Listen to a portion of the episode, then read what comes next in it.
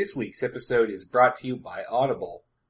Audible has over one hundred fifty thousand titles to choose from, all compatible with iPhone, Android, Kindle, or your M P three player of choice.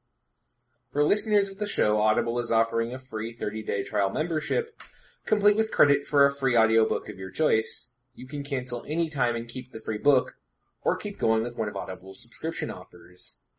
Go to audible trial dot com slash Japan to claim your offer. This week I'm going to recommend A Brief History of the Samurai by Jonathan Clements. It's exactly what it sounds like, though at twelve hours long I don't know how brief I would call it, and presents a well-thought-out view of the rise and fall of the warrior class that dominated Japan for nine hundred odd years. I'm working my way through it now, and I like everything I've heard. Go to audible trial dot com slash Japan to claim your copy.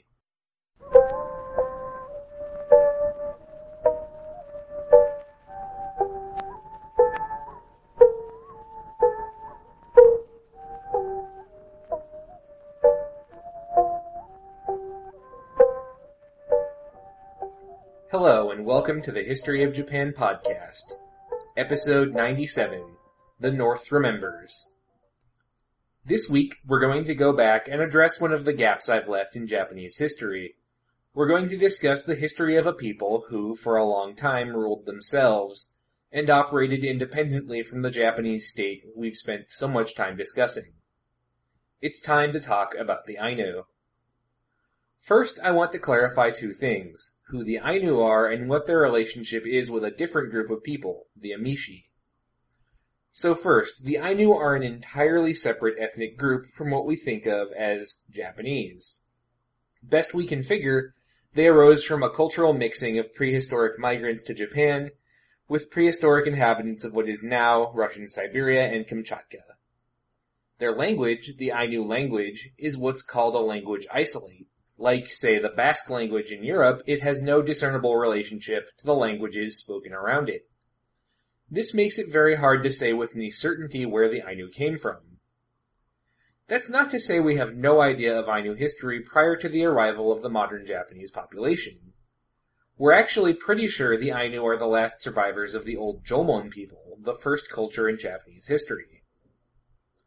Ainu is a term referring specifically to the native inhabitants of Hokkaido, the Kuril Isles, and Sakhalin Island. But the Ainu are not the only recorded aboriginal population in Japanese history. If you'll think way back to our episodes on Heian Japan, we talked about the origin of the title Shogun in the eight hundreds A D. Instituted as a sort of supreme military commander position, the full title is Sei-i Taishogun, the supreme general for the subduing of barbarians. Who are the barbarians? A group related to the Ainu called the Emishi. Simply put, if the Ainu are inhabitants of Hokkaido and points further north, the Emishi were the residents of northern Honshu, in between the Ainu and the regular Japanese. To make sense of all this, let's go back to two hundred B C E, to the dawn of the Yayoi period, the second period in Japanese history. Remember that during this period, refugees from the constant wars in Korea and China began to arrive in Japan, bringing with them vastly superior technology, Iron Age as opposed to Stone Age technology. This is, for example, when Shufu supposedly landed with his complement of Qin Dynasty archers. These migrants landed in the south, near Kyushu, and began spreading north across Japan from there. This created a sort of tripolar arrangement. In the south, the area dominated by these immigrant peoples became the nucleus of what we think of as the Japanese state. A bit farther north, a mixture of these new settlers and old Jomon residents became the Emishi, ethnically distinct, but united by a shared adoption of the Ainu language.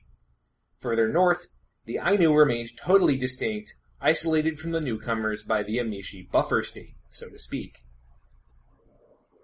All of this is suggested by three things: archaeological evidence, Ainu oral histories, which state that they lived in Japan for thousands of years before the, quote, people of the sun came, and early Japanese written histories, which describe the first emperor Jinmu fighting, among others, the Emishi to establish his kingdom. Some scholars think this is actually a metaphor for the invasion of Iron Age people from the Asian mainland. However, as the whole subduing barbarians thing might give away, These three groups eventually became two. After the unification of the southern part of the country under the imperial family sometime in the early centuries C E, the court began organizing campaigns to push further and further north. Now, the Emishi and Ainu both adopted new Iron Age technology, but the Emishi were still constantly pushed back. There are a few reasons why they continued to falter in the face of the Japanese advance. First and foremost, the Japanese had horses, and the Emishi did not. This made Japanese armies far more mobile, especially once large numbers of mounted samurai started to take the field. Second, the Emishi were politically fractured into various confederations and alliances, and not all of these groups were convinced of the utility of further resistance. Specifically, during the longest war between the Heian court and the Emishi, the descriptively named Thirty-Eight Years' War from seven seventy-three to eight eleven C E, more than once Emishi resistance was hindered by defections of Emishi tribes to the Japanese side. These defections were prompted by the usual factors: being convinced of the hopelessness of resistance, as well as the likelihood of reward if the struggle was abandoned and accommodation reached. By eight eleven C E, the Heian court controlled around two-thirds of the island of Honshu. Only the reaches north of the Kitakami River, which runs through modern Miyagi and Iwate prefectures, remained independent Emishi territory. This last area would fall under Japanese control during the time of the Genpei War. If you'll remember, the Heian court was for four hundred years dominated by an aristocratic family called the Fujiwara. One branch of the Fujiwara actually set itself up in the north, in the Emishi territories. They formed an alliance with the remaining Emishi leaders and set up a mixed Japanese Emishi regime called the Northern Fujiwara. What did the Emishi get out of this arrangement? Well, a boatload of cash and access to Fujiwara influence, which enabled them to attract huge numbers of artisans and merchants up to the north. At its peak, the northern Fujiwara capital at Hiraizumi rivaled Kyoto in size, if not splendor. Unfortunately, that kind of wealth has a bad habit of attracting unwanted attention, and that's exactly what happened to the northern Fujiwara. Once the Genpei War had ended, the newly victorious Minamoto clan of samurai decided to head north and bring this renegade regime under control. The Emishi and the northern Fujiwara stood no chance against the battle-hardened veterans of the Genpei War, led by their most brilliant commander, Minamoto no Yoshitsune. The buffer between Japan and the Ainu was now gone.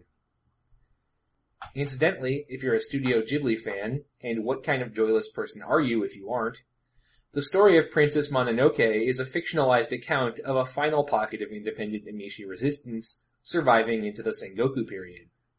It's interesting, though totally fictional, and you absolutely should see the movie if you have not. The Ainu were now in direct contact with mainland Japan, but for most of the next couple centuries, that contact was very limited in scope. So before we go any further, let's talk about how the Ainu lived. The Ainu were halfway between farmers and hunter-gatherers. They did cultivate some areas, but mostly supported themselves through hunting. This meant that their population was far less dense than the Japanese. Agriculture can support much larger populations per square mile of land than hunting can, but also that each individual Ainu was a potential fighter. After all, hunting and fighting have a lot of skills in common, farming and fighting not so much. Politically, the Ainu were divided into localized bands that controlled small areas. There was no central government. However, these bands could come together in the face of a large enough threat, and as we're going to see, that happens a couple of times. The Ainu religion somewhat resembles Shinto in terms of showing reverence for spirits, believed to be present in all things. The Ainu language term is kamui, and you hear some similarity between that and the Japanese term kami, meaning spirit. Well, you're not alone. This is what led some Japanese religious scholars in the nineteenth century to try to reconstruct early, that is, pre-China contact, Shinto from Ainu religious customs, like we talked about a few episodes back. One of the more interesting Ainu traditions involves the use of tattoos. Women would receive increasingly elaborate tattoos over the course of their lives, with the most distinctive tattoo being around the lips received at the time of marriage. I'll post some pictures on the website so you can see what I mean. It's quite striking. Nowadays, that particular custom has fallen out of favor, but I've heard of Ainu women recreating the tattoo designs with things like lipstick for weddings and such. Anyway, back to the narrative. Hokkaido, at the time called Ezo, was not considered to be worth the trouble of conquering. As far as anybody knew, there wasn't anything terribly valuable up there, nor was the land of any particular strategic value. So the Japanese traded with the Ainu on occasion, but did little other than that. I should pause here to say that for most of their history, the Ainu did not have a writing system, making it hard to get their version of what happened during this period. They do, however, crop up in mainland accounts, not just Japanese ones. The Mongol Yuan dynasty of China recorded that during the twelve hundreds, one northern tribe which had submitted to the Mongols, called the Nivka, were being raided by the Ainu. The Mongols promptly sent an emissary to the Ainu to tell them to quit it and to submit to them, and the Ainu, wisely, said yes and started paying tribute to the Mongol Khans. As a result, they were allowed to trade legally with the Yuan dynasty. This served to make the Ainu an important trade hub for the Japanese, since the Ainu could buy mainland products and then resell them to the Japanese, and the Japanese could get them without having to submit to the Chinese tributary system. This is the same role Okinawa would play for Japan a few centuries down the line. However, things eventually took a turn for the worse, touched off by the beginning of ethnic Japanese settlement in Hokkaido. Specifically, a Japanese outpost was established at a peninsula on southern Hokkaido. Today, that settlement, chosen for its defensible location, is the modern city of Hakodate. From there, other settlements along the southern coast of Hokkaido began to crop up. The main goal of these early settlers was trade with the Ainu, but that trade was not always entirely fair. In more than one case, Japanese traders crossed the line from hard bargaining to outright cheating, as well as threats of force, in order to maximize the return from their trade posts. As you might imagine, the Ainu did not take this very well, and the result was a massive uprising against the Japanese in fourteen fifty-seven. Led by a powerful Ainu war leader named Koshamain, the Ainu forces began marching along the southern coast, burning Japanese settlements, and killing Japanese settlers or chasing them away. The revolt, however, was not long-lived. In fourteen fifty-eight, a talented samurai named Takeda Nobuhiro, no relationship, by the way, to the Takeda of Kai province, managed to kill Koshamain while the latter was besieging a Japanese settlement, removing the leadership of the revolt, and thus effectively ending it. Now, while it was unsuccessful, Koshamain's revolt did have two long-term consequences. First, it, in conjunction with the general collapse of political authority during the Sengoku period, forced Japanese expansion into Hokkaido to a halt. No daimyo had the resources to waste building up a position somewhere that desolate, when there were far more pressing military matters close to home. Second, when the Sengoku period finally did come to an end, it convinced Toyotomi Hideyoshi of the utility of putting one clan in charge of dealing with and defending against the Ainu. Chosen for this duty were the Matsumae clan, who claimed descent from Takeda Nobuhiro, the slayer of Koshamain. They were given authority over the settlements in southern Hokkaido, and built a castle as the base of their authority along the coast. The Matsumae family was given two directives: control the Ainu, maintain the trade. However, they did not always do a good job of keeping things smooth. Specifically, two revolts flared up during the Edo period. The first is called Shakushain's revolt, and I'm guessing you can guess the name of the man who started it. The war started as a conflict between two Ainu bands, actually, over access to resources. However, one of these bands had subordinated itself to the Japanese for protection and called in the Japanese for backup. The interference in Ainu affairs touched off the formation of an anti-Japanese coalition led by none other than the war leader Shakushain in sixteen sixty-nine, which began coordinated attacks against the Japanese all over the island. Matsumae records describe Ainu warriors armed with a motley collection of weapons, everything from poison-tipped arrows to firearms that the Ainu had bought from the Japanese or taken from defeated Japanese soldiers. The war stemmed from ethnic tension between the samurai and the Ainu over, you guessed it, trade issues. Though the original grudge that started everything had been over Japanese interference in Ainu affairs, most of the people took up arms because they believed that the Japanese were cheating them. Shakushain was able to fight the Matsumae to a standoff, and eventually the Matsumae agreed to negotiate.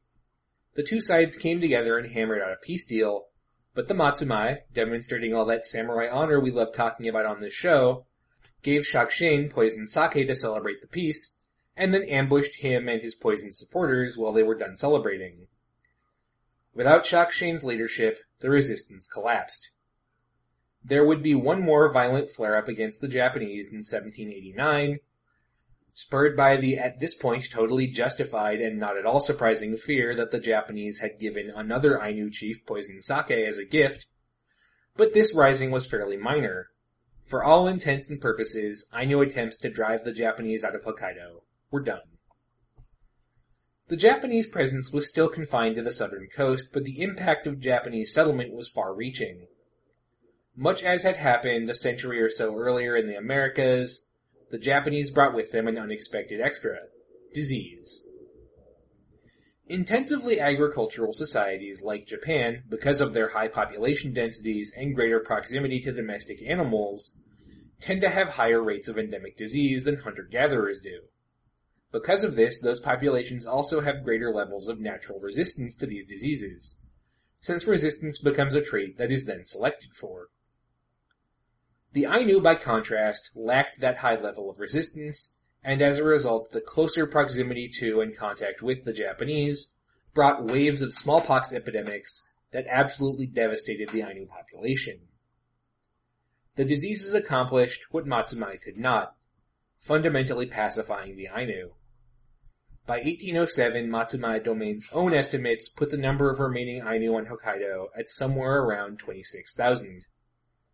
Those numbers continued to fall. A similar estimate from eighteen fifty-four put the number at less than eighteen thousand. Simply put, there were not enough Ainu to make a fight of things anymore. At the same time, Japanese interest in Hokkaido was piqued by a new development: the arrival of the Russian Empire. The Russians had been steadily expanding across Siberia since the fifteen eighties. By the seventeen hundreds, Russian explorers had made it as far as Kamchatka, the peninsula to the north of Japan, at the tail end of the Kuriles, that thing that kind of dangles off Russia. There they made contact with the northern branches of the Ainu, living in the Kuriles and on Sakhalin, as well as finding some shipwrecked Japanese fishermen. The Russians immediately sent envoys to the south, arriving in Matsumae and asking for all the usual things. We'd like to trade with you, we'd like docking rights at your ports, that kind of thing. The Russians were rebuffed, but their expansion into regions close to Japan could not be stopped as easily as their requests for trade. Russian settlers began arriving in the region, and there was a very real fear among Japanese leaders that the Ainu territories, sparsely populated as they were, would be essentially stolen out from under them. That would put a potentially hostile foreign power within a stone's throw of Japan proper. By this point, the Tokugawa government was too preoccupied with maintaining its tenuous hold on power to make a real issue of Russian expansion. It staked a formal claim to Hokkaido, but wasn't really in a position to enforce it. However, after the Meiji Restoration, the Meiji government was in a much better position to solidify the Japanese hold over Hokkaido. You see, to put it somewhat crudely, the best way to make sure the Japanese could hold on to Hokkaido was to fill it so full of Japanese people they could not be chased out by an invading army. The question was, who would want to move up to some godforsaken island in the frozen north, though? Well, it turns out that there was one group in particular that was more than willing. After the government officially abolished the samurai class in eighteen seventy-six, many samurai unsurprisingly discovered that a life of receiving guaranteed stipends, even if those stipends had been pretty meager, in exchange for learning how to kill people and read Confucian philosophy, had not really prepared them well for the job market. Most, though not all, fell into bankruptcy. The government offered to distribute lands to these bankrupt samurai, with the only catch being that these lands were up in Hokkaido. You had to move up there to get them. Oh, also there were technically still some people living there, But let's not get too hung up on that. The Meiji leadership certainly was not. As a result, by the eighteen nineties, the Ainu were a minority in their own native lands, accounting for less than five percent of the population. Official Japanese policy was to promote assimilation as much as possible, with the goal of culturally converting the Ainu into Japanese citizens. The Ainu language and Ainu religious practices were both banned, and the Ainu were forced to take Japanese names and learn Japanese. This is the same practice of forced cultural conversion that would be put into place in Okinawa, and the same thing would eventually be attempted in other imperial Japanese holdings like Taiwan and Korea. Interestingly, Ainu-Japanese intermarriage was actually promoted by the government as a way to absorb the Ainu into the Japanese mainstream. This stands in contrast to a lot of other overseas empires with strict legal boundaries between colonizer and colonized. All of this meant that when Japan's imperial ambitions came to a fiery end in nineteen forty-five, no one seriously considered Hokkaido a colony. It was about as integrated into Japan as it's possible to be. That also meant that most of the Ainu stayed within the boundaries of Japan, though since the Soviet Union annexed Sakhalin and the Kuril Islands, there is a small population of Russian Ainu in existence as well. Now, if you're expecting me to say that after nineteen forty-five the whole policy of forced integration stopped, I'm going to surprise you a little bit. That's only kind of true. To be sure, the government no longer wanted to, nor could it outlaw the Ainu language or religion, but it also granted no real recognition to the Ainu. You see, one of the fun facts about post-occupation Japan is that any law not specifically negated by the occupation, like, for example, the Peace Preservation Law, remained on the books. One of these former statutes was an eighteen ninety-nine law that specifically stated the Ainu were former aborigines. So what the hell does that mean? Well, it means they're no longer aborigines. Now they're Japanese. This meant mandatory attendance at Japanese schools where they would learn Japanese, and no government aid or assistance keeping their language and customs alive. This law remained on the books until nineteen ninety-seven, and it wasn't until two thousand eight that the Japanese Diet even passed a law recognizing that the Ainu are a distinct ethnic minority with their own history and their own culture.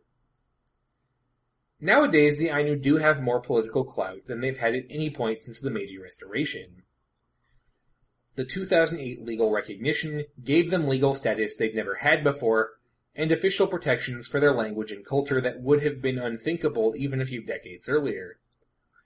As of two thousand twelve, the Ainu even have their own ethnic political party, the Ainu People's Party, or Ainu Minzokuto. The aim of the Ainu Minzokuto is to promote issues relating to minority rights in Japan. The leader of the party, Kayano Shiro, is the son of an Ainu rights campaigner named Kayano Shigeru. Shigeru became famous in nineteen ninety-seven when he and other Ainu leaders won a court case against the Hokkaido government after it tried to seize more Ainu lands to build a dam. On the other hand, while things are looking up, it may well be too late. While their numbers have bounced back a bit since the Edo period, there are still only around twenty-five thousand Ainu left in Japan, and many of them have totally assimilated into the Japanese mainstream. The Ainu Minzokuto, meanwhile, has had a really hard time getting started. In two thousand thirteen, they couldn't even get enough money raised to field any candidates. And that landmark court case from nineteen ninety-seven? Sure, the Ainu won it, but it took so long that the lands had already been seized and the dam already built. Even the court ruling giving the Ainu the win acknowledged that nothing could really be done. What will happen to the Ainu, what their future is, is really anyone's guess, but personally I'm not too sanguine about their ability to protect what's left of their culture after so much has already been lost. But here, I would be more than happy to be proved wrong. That's all for this week. Special thanks to Ron Hyatt for donating to support the show. To join him, to find out more about this week's episode or any other episode, or to submit ideas for future episodes, check out the podcast webpage at w w w dot history of japan dot wordpress dot com or our Facebook page at facebook dot com slash history of japan podcast. Thanks again for listening, and I'll see you next week for one of Japan's most famous tales, the contest between Takeda Shingen and Uesugi Kenshin.